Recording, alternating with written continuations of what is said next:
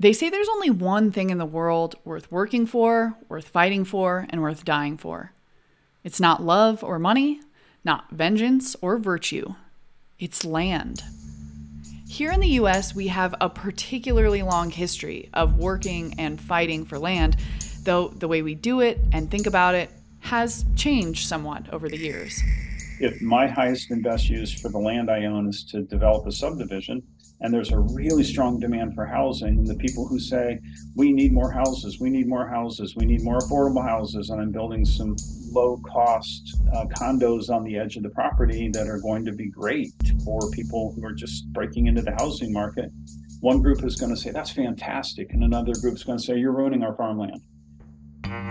So we fight because even though there is a lot of farmland in the US, there's not infinite farmland. And every day, a little bit disappears beneath houses, roads, and strip malls, even beneath the ocean. And despite the US's huge landmass and our comparatively low population, space on the land is hard for the average person to acquire, which can impact everything from housing access to what's available at your local market. So one group says that's fantastic to the new subdivision, and another group says you're ruining our farmland. The reality is, everything from retirement accounts and insurance policies to the quality of local public schools and your favorite beaches are often entwined with the current and future state of US farmland.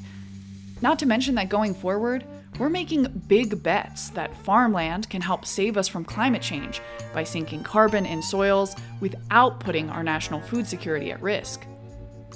So, to understand how the existence, value, costs, and benefits of our agricultural land affects us all, join me, ag journalist Sarah Mock, for a journey into America's mysterious farm landscape. Along the way, we'll unpack the memory and emotion that are wrapped up in the land around us and understand why our countryside is such an enduring source of myth and motivation to work, to fight, and even die for.